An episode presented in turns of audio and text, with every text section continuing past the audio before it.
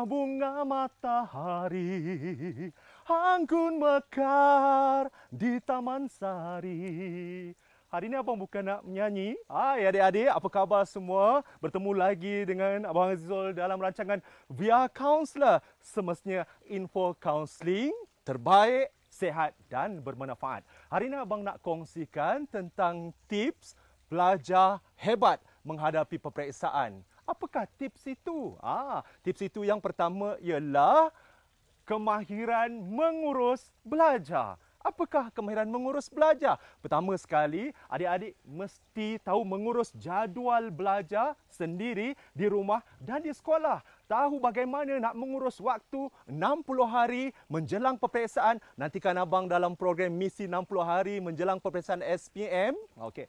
Dan yang kedua, apabila 30 hari menjelang peperiksaan SPM, STPM ataupun apa jua peperiksaan, adik mempunyai jadual pribadi sendiri dan sehinggalah seminggu dan sehari menjelang peperiksaan. Apakah tips-tips itu penting? Sangat penting. Kemahiran mengurus ini dapat meningkatkan keupayaan prestasi adik mencapai kejayaan dalam peperiksaan. Yang kedua, ha, kemudahan fasilitis prasarana belajar. Ha, apa dia prasarana dan fasilitis belajar? Ha, meja yang sesuai, Tengoklah kalau meja tak ada guna meja makan, apa yang ada sahaja di rumah boleh digunakan. Yang kedua, lokasi tempat belajar kat mana? Ada yang tak selesa belajar di luar, di hadapan TV, ha, mungkin kat dalam bilik atau di ruang makan di tengah yang mana tempat itu tidak ada gangguan. Barulah adik tenang study dengan selesa dan seronok.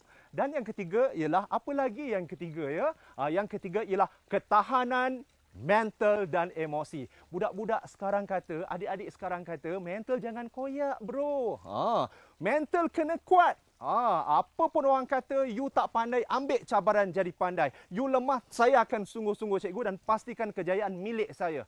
Sentiasa bersemangat dan emosi sentiasa cool. Jangan sensitif sangat. Cikgu dalam kelas marah sikit, merajuk. Ha, tetapi ambil itu sebagai satu kekuatan. Tunjukkan kepada cikgu, tunjukkan kepada ibu bapa, tunjukkan kepada kawan-kawan bahawa adik boleh berjaya dalam peperiksaan SPM, STPM, nanti. InsyaAllah, Abang doakan untuk adik. Seterusnya adik-adik, apa lagi? Iaitu Ha, pengurusan apa dia pengurusan? Ah, ah, ketahanan jasmani dan rohani. Apa dia jasmani? Kesihatan akan dijaga. Mesti kena jaga. Pastikan ambil makanan yang seimbang. Ha, apa dia makanan seimbang? Minum banyak air, susu, bijirin, buah-buahan. Jangan lupa protein. Ha, apa lagi? Ah, rohani ini penting. Makanan rohani. Doa, solat, mengaji, minta pada Allah supaya adik berjaya minta ibu doakan supaya restu ibu ini boleh merangsang lagi adik lebih berjaya dengan bantuan Allah SWT.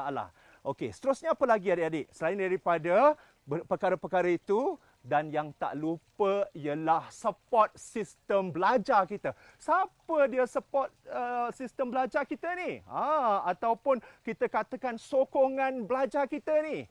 Iaitu yang pertama sekali of course guru-guru. Dengan guru-guru kalau boleh ketika ini adik-adik buatlah satu perbincangan ataupun cikgu saya tak faham, boleh tak bantu saya? Cikgu mana yang akan tolak? Tak akan tolak, dia akan bantu adik hingga berjaya. Ibu bapa mana yang tak sayang anak? Mesti ibu bapa sayang anak, betul tak? Jadi sayangi ibu bapa adik akan dapat di mana ibu bapa akan menyayangi semula adik dan mendoakan kejayaan adik. Perlu ke keluarga? Perlu. Sebab dalam keluarga kita ada kakak abang yang berjaya akan merangsang, memotivasikan adik untuk belajar dan berjaya seperti mereka. Akhir kata adik-adik, ah, amalkanlah tips yang abang kongsikan tadi dan jangan lupa mohon restu daripada ibu bapa dan guru sepanjang masa. Abang doakan adik-adik mencapai kejayaan dengan hebat pada masa depan dan seterusnya mencapai keputusan cemerlang dalam peperiksaan yang bakal dihadapi. Sesungguhnya kejayaan adalah milik adik.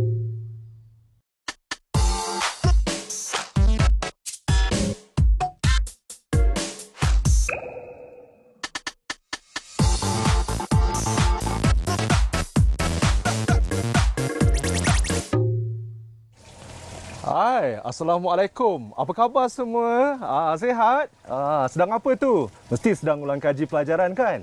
Hari ni Abang Aizul nak kongsi satu tips memilih kerjaya. Ah, apakah tips memilih kerjaya ini? Ah, abang kongsikan dengan yang pertama ialah ah, kalau abang kongsikan terkam you. Ah, terkam you, terkam kerjaya tu kan. Okey, pertama sekali ialah kita katakan ah T apa? Teroka diri. Ha, adik mesti tahu kan, masa dulu kecil-kecil, masa zaman tadi darjah 1, 2, 3, dah fikir dah nak jadi kerja apa, betul tak? Nak jadi apa pada masa depan? Ada yang nak jadi polis, ada yang jadi cikgu, yang jadi cikgu ni dia sibuklah bermain cikgu-cikgu, balik sekolah pun cik, berlakon jadi cikgu, ha, Kadang-kadang mak ayah pun jadi murid kan. Macam mana seronoknya adik dapat teroka uh, diri adik bermula daripada kecil lagi. Apa nak jadi akan datang? Daripada impian masa kecil itu kemudian adik kembangkan. Contohnya nak jadi polis. Bila masuk sekolah adik pun masuklah kadet polis. Apa juga persatuan badan uniform. Ha, di mana adik bercita-cita habis saja SPM nanti setelah menamatkan pengajian di IPTA atau IPTS adik akan berkecimpung dalam kerjaya yang adik minati. Mungkin polis mungkin seorang guru atau sebagainya eh, doktor lawyer. Dan yang kedua ialah adalah adik-adik faktor kekuatan dan kelemahan. Contoh, apabila adik bercita-cita nak jadi penyampai berita atau host TV, tetapi rupa ada cuma masalah komunikasi. Di situ adik kena tingkatkan kebolehan bertutur, berkomunikasi, mana nak belajar. Pertama sekali, boleh Google YouTube. Ah, di situ berbagai host TV akan berkongsi dengan adik dan adik akan belajar sedikit-sedikit. Lama-lama mestilah improvement, ada peningkatan bukan? Ah, okey. Kemudian cara macam mana lagi? Ah, abang kita nak dapat tingkatkan menghadiri kursus. Ah, kadang-kadang kan ada kursus komunikasi berkesan kursus public speaking, macam-macam kursus meningkatkan keupayaan dan keyakinan kita bercakap, bertutur di halayak ramai. Jadi, sertailah kursus tersebut dan akan adik dapat kurangkan kelemahan adik dalam bidang komunikasi. Seterusnya apa lagi tips tersebut? Ah, tips yang ketiga ialah ha, adik kena tahu minat dan hobi adik. Ah, kalau kat rumah kadang-kadang ada tak yang kat sini yang suka memasak? Ah, tolong ibu memasak mula-mula, masak Maggi, masak air, masak nasi atau goreng telur. Dan lama-lama pula boleh buat telur dadar, buat boleh buat nasi biryani. Nampak tak fokus? Dan adik dah mula menanam keinginan atau minat dalam kerjaya sebagai tukang masak.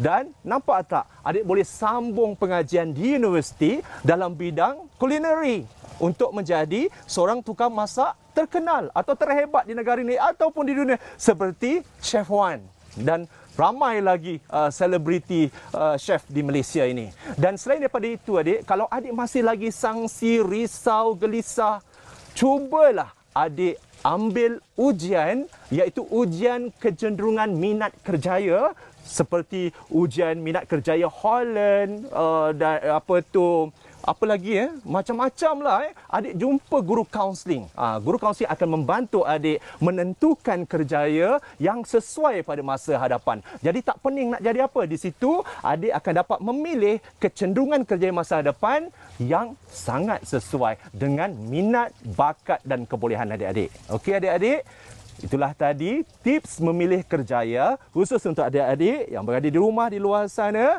Okey, ikutilah tips abang. Kalau seandainya masih lagi keliru, jumpalah kaunselor atau guru kaunseling sekolah anda. Sampai kita berjumpa lagi. Uh, salam ceria daripada Abang Boboy. Uh, Abang Boboy pula hari ini, uh, Abang Azizul. Info kaunseling terkini sehat dan bermanfaat semestinya di Via Counselor. Sampai kita jumpa lagi, jangan nakal-nakal.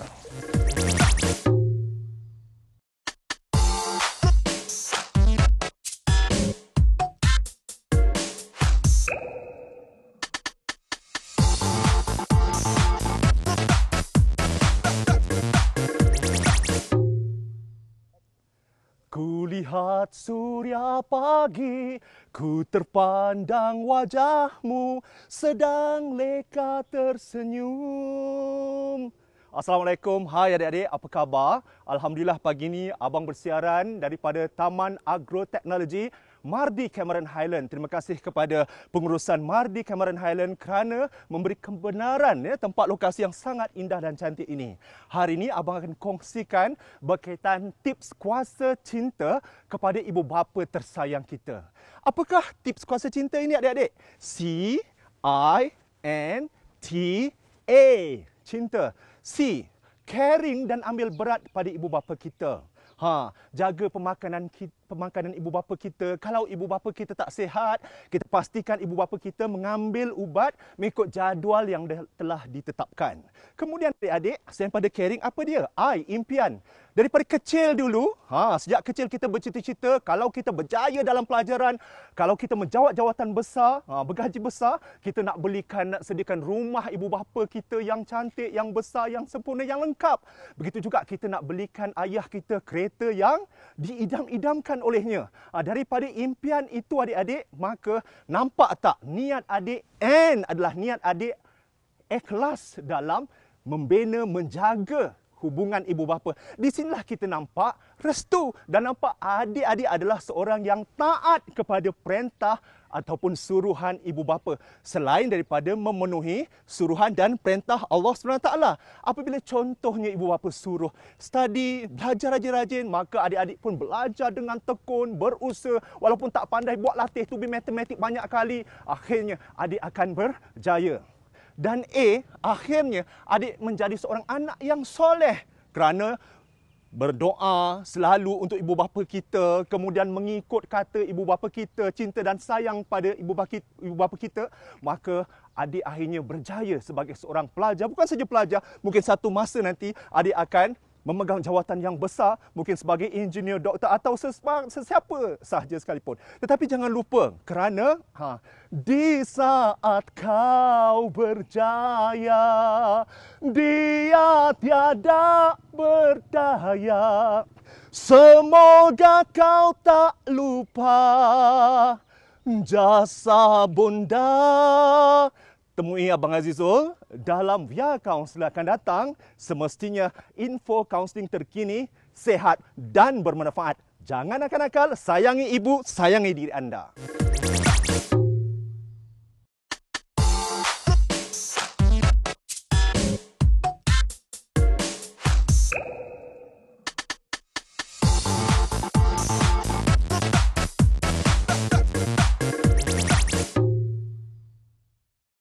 Jika kau fikirkan kau boleh, kau pasti boleh melakukan.